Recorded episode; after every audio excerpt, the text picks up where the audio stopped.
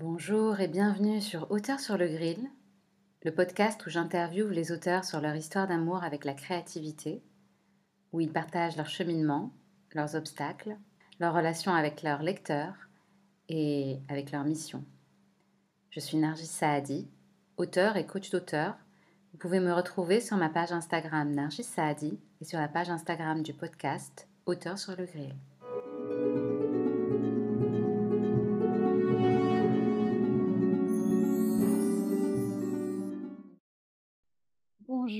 Bienvenue dans notre nouvel épisode. Et aujourd'hui, j'ai la joie d'accueillir Maïna Chapon. Maïna qui est auteure de deux romans, une autofiction et une fiction, les deux édités dans des maisons d'édition différentes et les deux traitant de thématiques différentes. Maïna, merci d'avoir accepté mon invitation. Merci, je suis vraiment très contente euh, que tu m'as invitée et que tu me permettes euh, de te présenter La sirène des mascareignes et La lune en Vavangue et de pouvoir échanger avec toi euh, sur ces deux romans. On va, on va surtout échanger sur ton expérience en tant qu'auteur, dans ta relation à, tes livres. Tu peux nous dire peut-être très rapidement leurs thématiques respectives? C'est ces deux, je, vois que c'est deux choses, c'est deux thématiques très différentes. Alors, différentes, oui, oui et non. Disons que le premier livre est une autofiction je me suis volontiers servi de mes expériences personnelles, d'expériences artistiques, de voyages, de souvenirs plus ou moins contrastés, de cauchemars, de rêves. Ce livre était dans le cadre d'un travail analytique et j'avais souhaité déposer beaucoup de choses. Je ne savais pas encore pourquoi. Euh, à l'époque, euh, c'était dans le dans l'idée de bah, de me reconnecter à moi-même et de construire quelque chose, de construire une identité, même si euh, évidemment j'étais déjà quelqu'un, j'étais déjà quelque chose, j'avais une orientation dans ma vie, mais je ne savais pas ce qui m'animait à ce moment-là, quelle était la force intérieure, le, petit monstre en fait, hein, qui était en moi à ce moment-là. Et quand j'ai écrit La sirène des mascareignes, par contre, j'ai eu assez vite conscience de problématiques psychologiques et de l'intérêt du symbolisme dans l'écriture. Je suis fascinée par le fantastique, par le surréalisme, par l'écriture automatique. C'est quelque chose que j'ai souhaité approfondir dans La lune en Vavangue. Je suis vraiment allée du coup chercher le fantôme qui était en moi, que je percevais comme un fantôme, comme une petite fille, un enfant vampire, et que maintenant je n'avais plus peur d'elle je voulais vraiment lui parler et savoir ce qu'elle avait à me dire et à me faire comprendre. Sur... Le deuxième euh, roman est l'histoire d'une petite fille, enfant vampire, qui vit des aventures euh, fantastiques et donc on sort un peu de l'univers. Euh, de, l'univers pour aller vers l'univers du symbolique. Exactement, complètement. Le parallèle, c'est Alice au pays des merveilles en fait. Hein. Mmh, donc l'enfant vampire, c'est comme le lapin, et je vais commencer à le suivre suite à une séance avec une, psy, une psychologue, je vais être possédée par cet enfant vampire que j'ai accepté de regarder, de voir, qui a été euh, invoqué par des mots, hein, des mots clés. Parfois, voilà, c'est une sensation qui est décrite. Et donc, suite à cette possession, bah, je me reconnecte à elle et je la suis à travers des souvenirs. Voilà. Hmm. Donc, est-ce que la première fois que tu as eu envie d'écrire, c'est quelque chose euh, qui est venu par tes séances de psychanalyse ou c'est quelque chose qui est là depuis toujours? En fait, c'était quelque chose qui était là avant. Quand j'étais adolescente, j'écrivais. Au début, j'écrivais pour me protéger, pour me construire une bulle. Et euh, à un moment donné, bah, je ne pouvais plus continuer ce processus. Tout ce qui me concernait demandait beaucoup trop d'énergie. Du coup, mais c'est avec le recul hein, que je peux dire ça, analyser ça comme ça.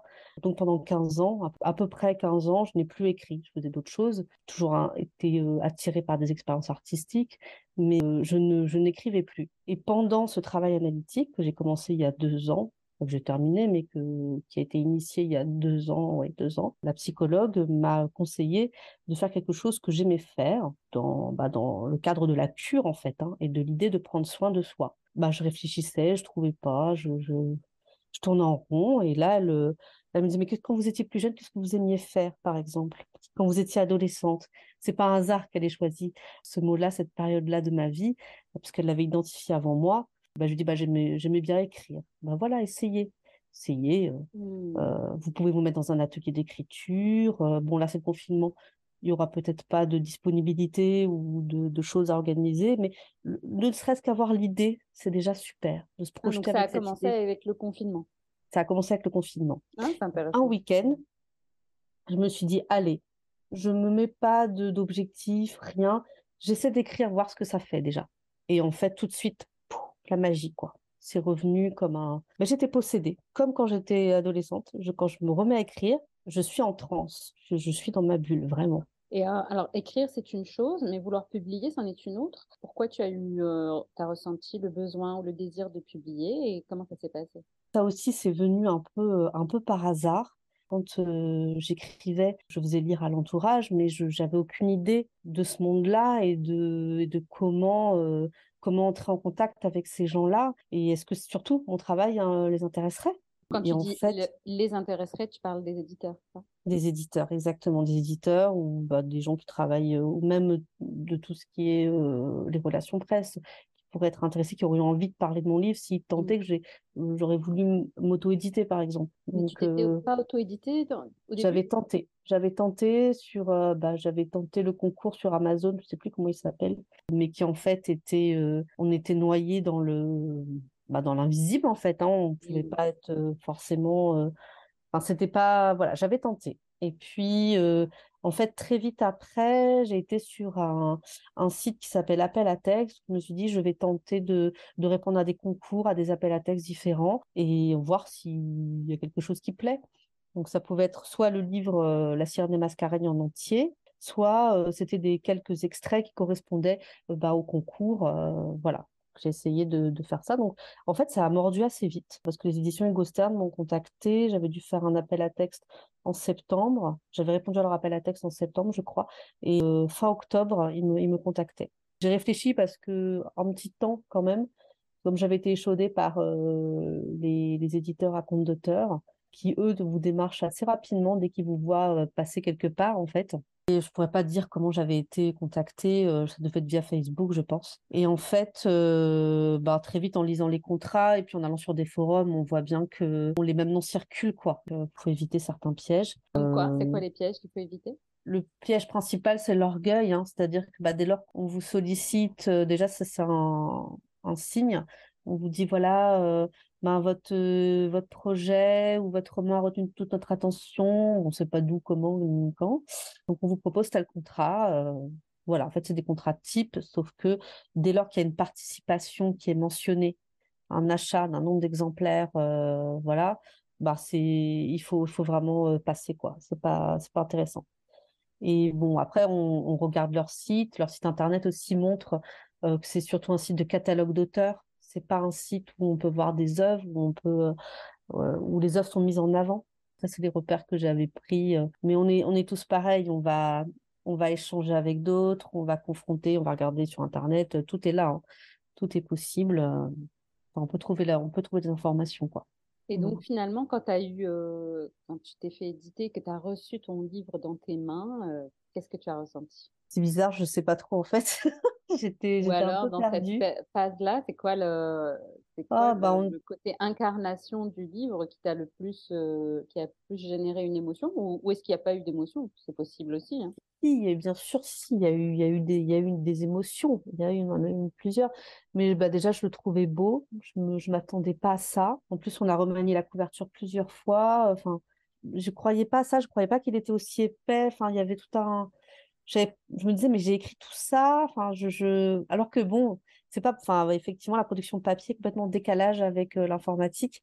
Et oui, c'est quelque chose, ouais. C'est quelque chose d'avoir son livre et de se dire, ah ben maintenant, il est, il est lâché dans la nature aussi, quoi. Et bah, déjà, il commence à ne plus m'appartenir. Déjà, on commence à en parler comme un produit, plus comme quelque chose qui émane de soi. Bien sûr, ça reste le cas, mais tu vois ce que je veux dire? C'est vraiment, moi, je pense qu'on a tous un peu ressenti les mêmes choses. Hein quand on, quand on Quand on... Si tu écoutes les autres interviews, tu verras que pas du tout. Euh, Est-ce que, euh, justement, le fait que une autofiction, donc là, quelque chose qui parle de ta vie personnelle et intime, ne t'appartienne plus et soit considéré comme un produit, est-ce qu'il n'y a pas une partie de toi qui, a pu se sentir dépossédée? Si, mais quelque part, comme je, comme je m'y attendais, et en fait, quelque part, je l'ai préparé c'est-à-dire quand on travaille la publication, notamment dans les, dans les interviews qu'on peut avoir avec des journalistes, ça permet ça. Parce qu'on voit déjà, les journalistes, ils se sont appropriés ce qu'ils ont compris euh, de l'œuvre, ils, enfin, voilà, ils, produisent aussi quelque chose. Et là, on commence à comprendre que voilà, ça ne nous appartient plus et que ce euh, c'est pas une perte. Puis, euh, j'avais déjà fait le. Je me rappelle, genre, à l'époque, je voyais encore ma psy et je lui avais demandé euh, bah, comment je peux parler de. Parce que je veux pas parler de moi, je veux pas dire que c'est moi. Évidemment, les gens vont le deviner, mais comment je peux, je peux parler de, cette personne, un peu comme une dissociation? Et donc, elle me disait, bah, il faut la décrire comme une héroïne. Faut dire bah, quels sont ses attributs, quel est son regard. euh, voilà, donc je me suis dit, bah, je vais la présenter comme une petite fille qui essayait de grandir et de se construire. Et c'est comme ça que, bah, en fait, tout ce cheminement est venu, cette recherche dans les flashs. dans là, les- tu parles de l'autofiction ou du deuxième Je livre? parle de l'autofiction. D'accord. Parce qu'en fait, c'est des souvenirs de petites filles et d'adolescentes, Hmm. de femmes en construction. Il y a aussi des, des souvenirs sur euh, d'adultes, mais euh, euh, c'est principalement l'enfance et le, ouais, le, début de la, le début de la vie d'adulte. Hmm. C'est vrai. Est-ce que tu dirais que finalement ce livre a été un accélérateur de ta psychanalyse? Oh, bah, complètement. Hmm. Oui, oui, tout à c'est fait. un outil de psychanalyse finalement C'est ça, c'est un outil. D'ailleurs, elle me l'avait présenté, alors pas aussi abruptement, mais elle me l'avait présenté comme ça. M'avait dit, ça peut, euh, bah, ça peut, en fait, c'est, ça permet le, le recul, le recul dont j'avais besoin, mais ça marche pas forcément. C'est, c'est comme une démarche analytique, l'écriture. C'est-à-dire que, qu'on accepte de mettre carte sur table. C'est, Mm. c'est- voilà.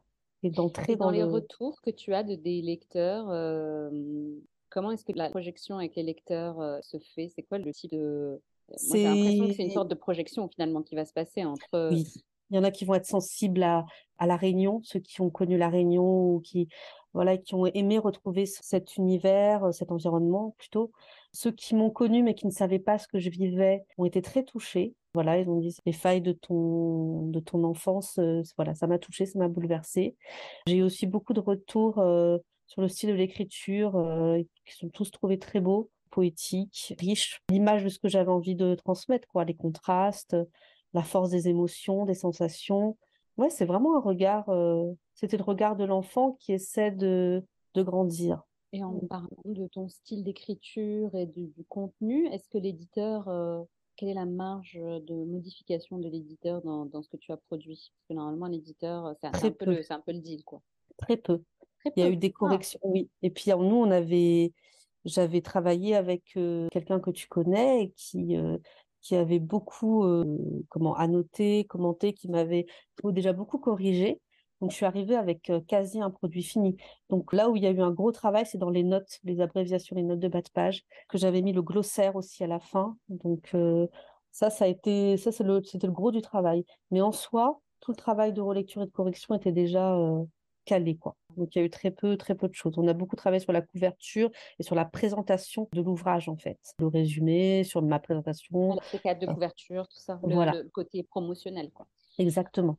Exactement. Et, euh, et oui, donc du coup, en parlant de promotion, parce que euh, c'est ce qui m'avait interpellée euh, au début, c'est la raison pour laquelle je t'avais invité, mais là, je me rends compte qu'il y a une autre dimension beaucoup plus intéressante que la dimension psychanalytique.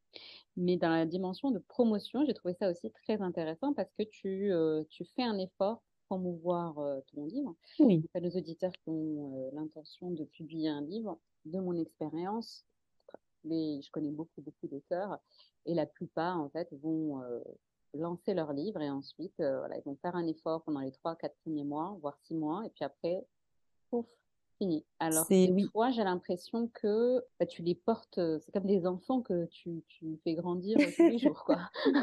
Genre, genre, peu tu ça. les as pas pondus, tu les as jetés par la fenêtre, tu les fais vivre non, avec toi, quoi. ouais, c'est ça, je l'ai fait grandir. Mais non, parce que puis j'aime j'aime bien faire ça. Alors j'adore les, les interviews, j'adore échanger sur euh, bah, bah, justement ce que ça a pu provoquer euh, chez le lecteur, euh, n'importe qui, mais voilà ce que ça a pu. euh, Donc ça, ça fait partie d'une partie de la promotion. L'autre partie, bah, c'était de, de me confronter à mes pairs. C'est pas confronter, c'est un mot un peu, un peu fort, un peu genre opposition, mais en réalité non. C'est un travail d'échange aussi. On n'a pas la même manière de- d'appréhender les choses, mais donc on se rencontre de, lors de salons. Ça, j'ai adoré, j'ai adoré faire ça. Et je- je- j'en ai d'autres en, en prévision euh, d'ici 2023. Donc euh, j'en ai- là, je m'inscris à tous les salons qui correspondent bah, à l'insularité ou qui correspondent à la mer ou qui correspondent. En Bretagne, ça va quoi. J'ai quand même beaucoup de- d'occasions de, de participer à des salons et euh, bah, les dédicaces aussi. Les dédicaces, euh, ça, c'est la rencontre avec le lecteur, les lecteurs et les lecteurs potentiels aussi. Sinon, je, je vais, euh, je vais faire des dédicaces en, librairie. donc ça, ou en médiathèque. Et là, bah là, normalement, on est à l'abri, sauf en plein été où j'avais fait une dédicace dans une librairie, c'était devant. Enfin, on était, on était, j'étais sur le trottoir quasi.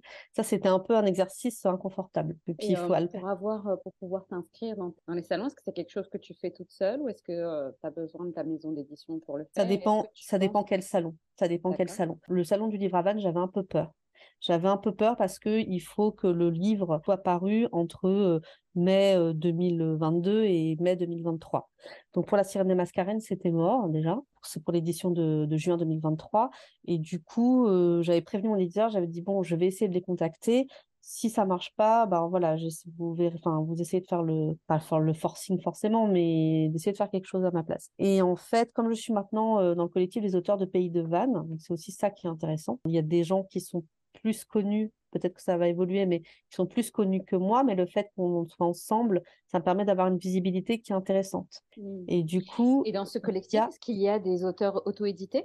oui, alors je ne pourrais pas te citer des noms comme ça, mais je sais que il doit y en avoir quand même quelques, ouais, quelques-uns. Et dont, après, il y a aussi des édités euh, locaux, donc avec des librairies, euh, enfin des, pardon, des maisons d'édition locales que moi je ne connaissais pas, mais euh, voilà, ça peut être aussi intéressant euh, à savoir. Enfin, je trouve qu'être édité localement, c'est quand même mieux, quoi. Quand même Ah, super, euh, super bien. quoi, c'est mieux? Parce que bah, déjà, c'est plus facile d'être en relation, bah, d'aller se voir en face à face régulièrement, enfin, Ah, que toi, ton d'échanger. éditeur, il est où? Il est à Lyon, éditeurs, ils sont où? Lyon et Paris. Donc, Ah, et toi, tu es en, moi, je suis en Bretagne. En Bretagne. Ah, d'accord, d'accord. Voilà. quand tu dis localement, c'est être dans la même ville que ça? La ville ou la région, Ouais, mais Ouais, c'est sûr que ce soit, Ouais, que ce soit moins de 5 heures de train. voilà. C'est quand même, c'est quand même mieux. Mais bon, Mais tu après, les as déjà rencontrés quand même. Oui, je les ai déjà rencontrés. Oui, Mm, oui. Mais ça a été euh, fatigant, quoi. mm, Donc autant, euh, bah ça s'est très bien passé, mais autant, euh, voilà, si l'occasion se présente pour le troisième, j'essaierai de faire en local. Mais par contre, ça dépend aussi de la, la notoriété euh, de la maison d'édition, elle est quand même importante. mm. Donc évidemment, si c'est une super grosse maison d'édition, je dirais pas non, quoi. Après, là, je rêve un petit peu, mais voilà, il faut peser le pour et le contre, et il y a des avantages et des inconvénients dans les deux types de maisons, quoi. Et dans tout ce parcours-là d'écriture, écriture, publication, promotion, tu dirais que c'était quoi les passages les plus difficiles? Bah, la dédicace, la dédicace dans un magasin, dans une librairie, Je trouve que ça, c'est pas forcément facile. Ça dépend du temps con- consacré, parce qu'on peut dire, voilà, une ou deux heures, une matinée, une journée. Bah voilà, on voit les gens qui passent, qui regardent, qui prennent pas, qui, Mm, voilà, il y a, y a de tout. Et, et puis, c'est difficile aussi de, d'alpaguer, en fait, parce que c'est pas, on n'est pas au marché. Mais enfin, et j'avais une, libraire qui m'expliquait, enfin, qui m'avait donné deux, trois clés. C'est pas, c'est pas simple d'attirer le regard tout en, euh, en n'étant pas euh, intrusif, quoi, trop, mm, euh, venez, venez, quoi. Donc ça, mm. c'était, c'était pas confortable. Donc, fallait se rappeler un petit peu, bah, le théâtre, comment on faisait. Donc, des choses comme ça, ou de la, heureusement, j'ai fait un peu de communication d'entreprise, donc il y avait quand même des, j'avais des choses qui revenaient, mais c'était pas ce que je préférais, quoi. Voilà, on Mm. se dit toujours, les gens, ils vont venir me voir pour moi, alors qu'en C'est fait, marrant non, parce que moi, c'est la vision que j'ai des salons, alors que de ce que tu me racontes, les salons, c'est pas du tout ça. les salons, non. Les salons, par contre, on est plusieurs. En général, on Mm, est plusieurs auteurs. Donc, ce qui est pas mal, c'est un côté beaucoup plus confortable dans le sens où déjà, on n'est pas tout seul. Donc, si on a envie de discuter, euh, bah, on- puis c'est riche, les discussions sont riches, on peut se poser. Et puis, bah, s'il y a quelqu'un qui est intéressé par le collègue, euh, dire les collègues, il va aussi jeter un œil sur la personne qui est à côté de lui. Donc, mm, euh, ça attire plus facilement. Puis ils viennent, les gens qui viennent dans un salon, ils viennent forcément pour acheter un livre. Je pense pas qu'on on y aille juste par hasard, juste pour euh, folâtrer, se dire, euh, allez, je vais prendre la température, euh, voir comment sont les, les auteurs par chez nous. Non, il y y a quand même une motivation. On, vient chercher quelque chose. Donc après, il y a... ce qui est bien dans les salons, c'est qu'il y a plusieurs styles différents, qu'on peut être regroupé selon les styles, mais enfin, euh, moi, j'ai pas trop vu celui, celui que j'ai fait à Plérin, j'ai pas trop vu ça comme ça, mais euh, euh, voilà, je trouve que les salons, c'est vachement bien. Bah, bah, écoute, tu, je- tu m'en as fait une bonne un bon j'en avais pas vraiment une, une vision très positive, mais je comprends que c'est un vrai, un vrai vivier. Moi, je vois un peu un lien. En fait, c'est comme si l'écriture de l'autofiction, en fait, c'est comme si ça avait pris racine dans ton subconscient, dans ta psychanalyse, que ça avait pris forme d'abord par cette autofiction et qu'ensuite, ça ouvre plein de ramifications. Alors, je ne sais pas trop quels sont tes projets pour le futur, mais c'est c'est comme si tu avais ouvert une vanne qui ça. après est la, est la source de peut-être plein d'autres idées.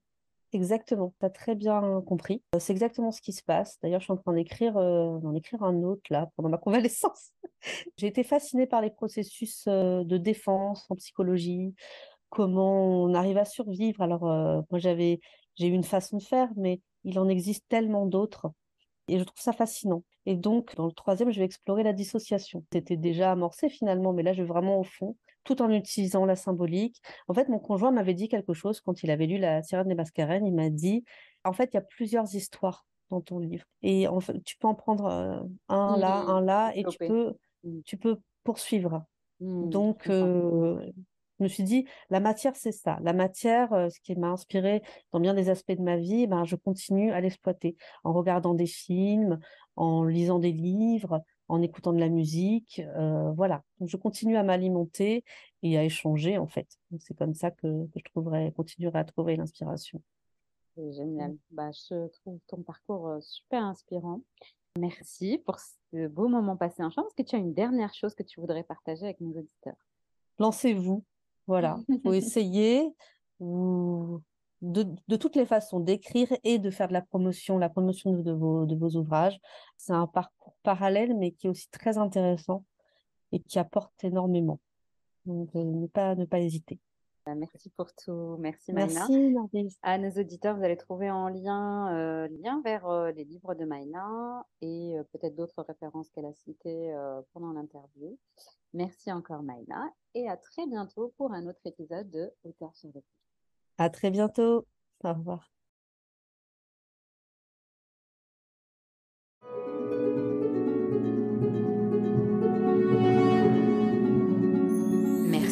Et à bientôt pour un prochain épisode de Hauteur sur le grill.